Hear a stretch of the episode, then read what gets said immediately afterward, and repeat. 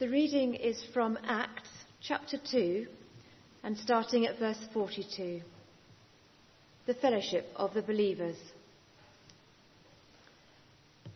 The disciples devoted themselves to the apostles' teaching and to fellowship, to the breaking of bread and to prayer. Everyone was filled with awe at the many wonders and signs performed by the apostles. All the believers were together and had everything in common. They sold property and possessions to give to anyone who had need. Every day they continued to meet together in the temple courts. They broke bread in their homes and ate together with glad and sincere hearts, praising God and enjoying the favour of all the people. And the Lord added to their number daily those who were being saved. This is the word of the Lord. What a wonderful passage to talk about, especially after last weekend.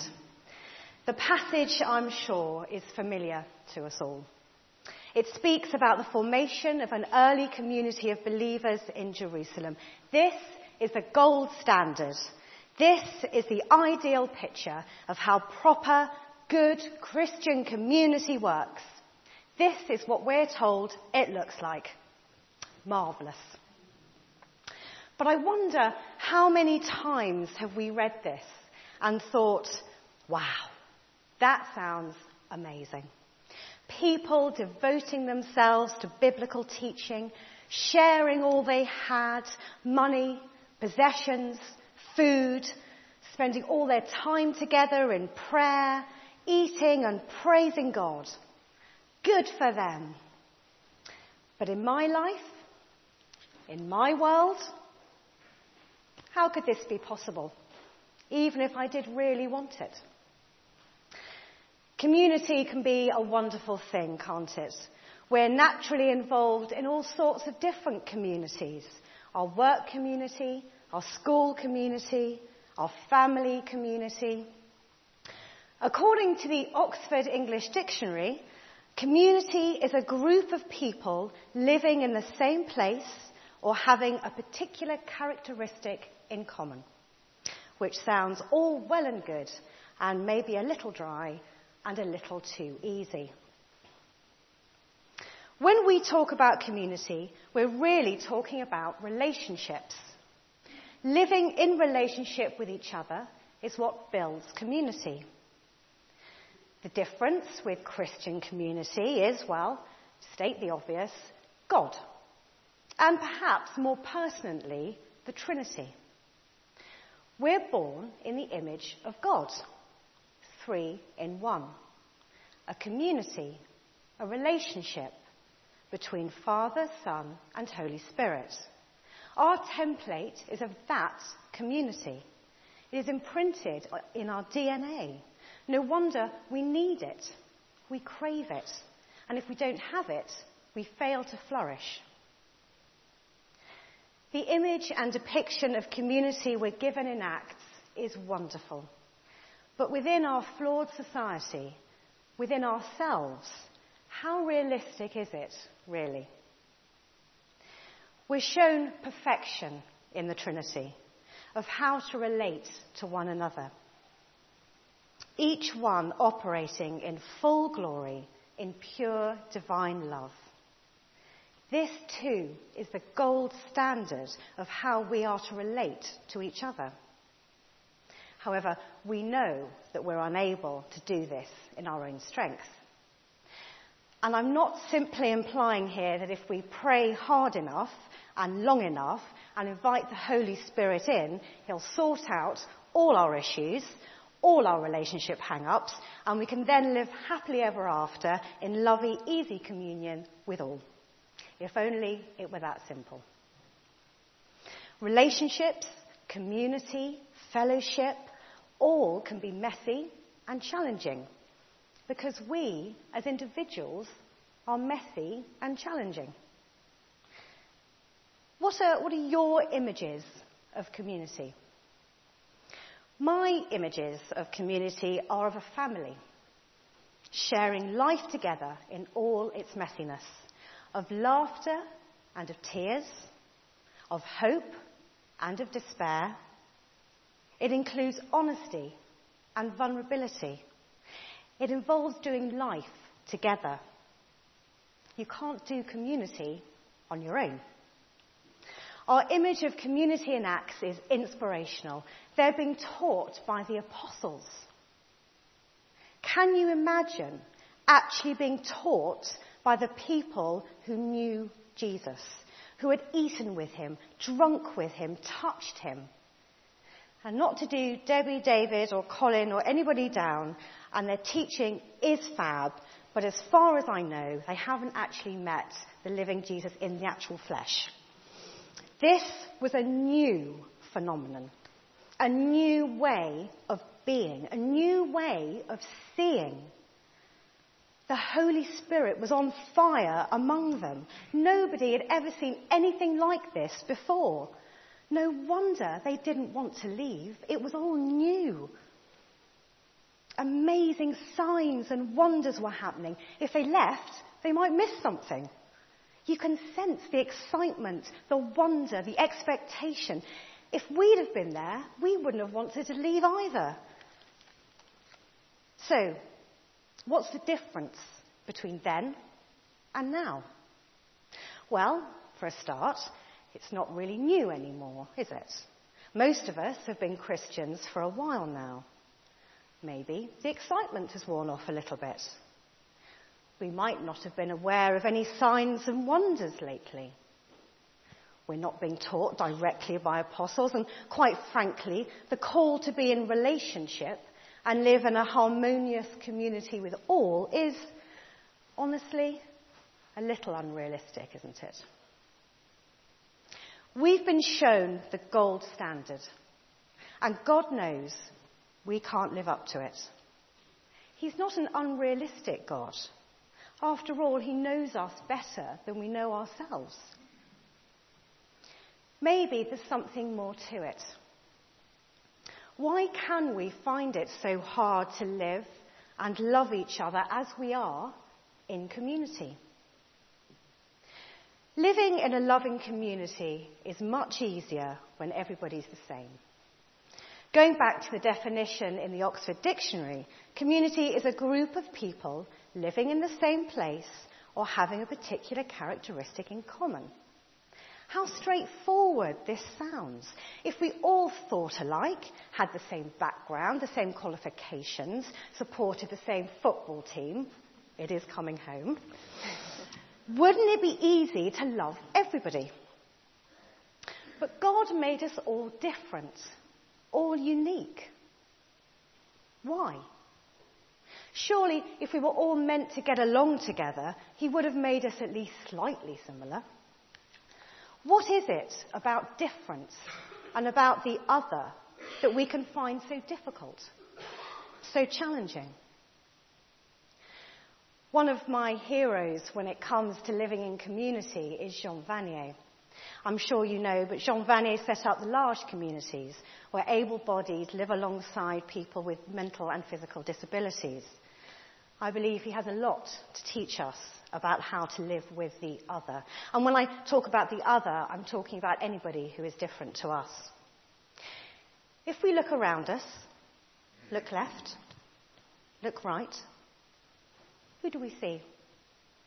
Somebody vastly different or somebody quite similar? Is our church full of people who look the same, think the same, or is there difference? Do we welcome the other? Are we challenged enough to love the differences in others? I learnt the most on my course from those who came from a different tradition from mine and from my time at St. Nicholas, which, as you know, is Anglo Catholic. And it caused me to ask a lot of questions. Why do they do things differently to me? Can I encounter God by doing things in a different way? Who is the God I am encountering by doing it this way? By entering into conversation with others who see things differently from me, I learnt so much. I just needed to listen, to have an open mind and be willing to explore alternative viewpoints. This took a conscious decision to leave my ego at the front door. I do not have all the answers. My way is not the only way of doing things. If I listen, I might actually learn something.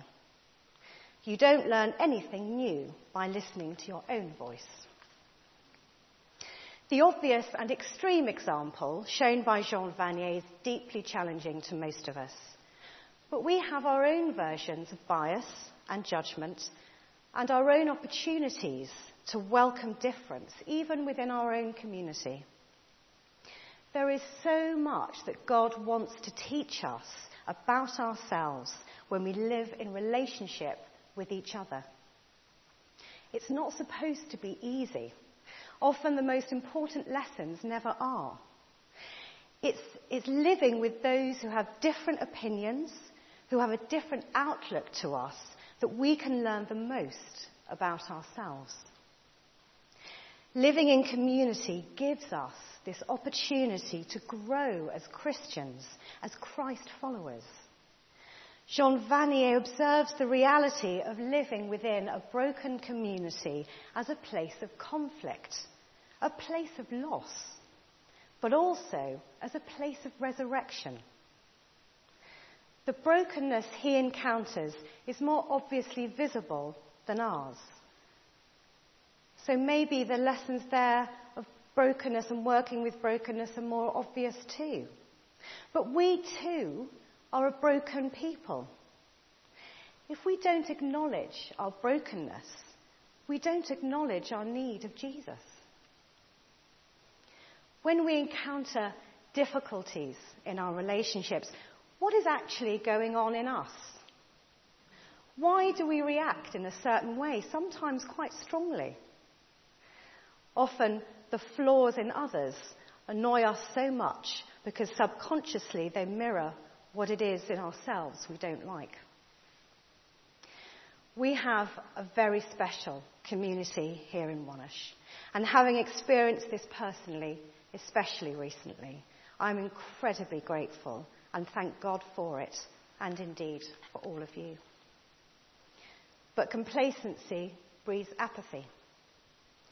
We recognize that we're not perfect, so this brings opportunities to grow as a people of God. This is a challenge to relish. Acts 2 42 to 47 is the gold standard of community and one that offers us inspiration. But and biblical scholars concur, it is as unrealistic for those Christians who followed on in the first century as it is for us in the 21st century. It does, however, set us a challenge to look at our own community, our own relationships, and perhaps most importantly, ourselves. And to listen to what God might be trying to teach us through each other. I'd like to finish by reading from Jean Vanier, who sums it up much better than I ever could. Our God is three persons in love with each other. Our God is communion. And this beautiful and loving God is calling us humans into this life of love. We are not alone. We are called together to drop barriers to become vulnerable, to become one. The greatest thirst of God is that they may be one, perfectly one, totally one. But we have to die to all the powers of egoism in ourselves in order to be reborn for this new and deeper unity where our uniqueness and our personal gifts and creativity are not crushed, but enlivened and enhanced. A community is not an abstract ideal. We're not striving for perfect community. Community is not an ideal, it is people. It is you and I. In community, we are called to love people just as they are, with their wounds and their gifts, not as we would want them to be. Community means giving them space, helping them to grow. It means also receiving from them so that we too can grow. It is giving each other freedom. It is giving each other trust. It is confirming but also challenging each other. We give dignity to each other by the way we listen to each other in a spirit of trust and of dying to oneself so that the other may live, grow, and give. Amen.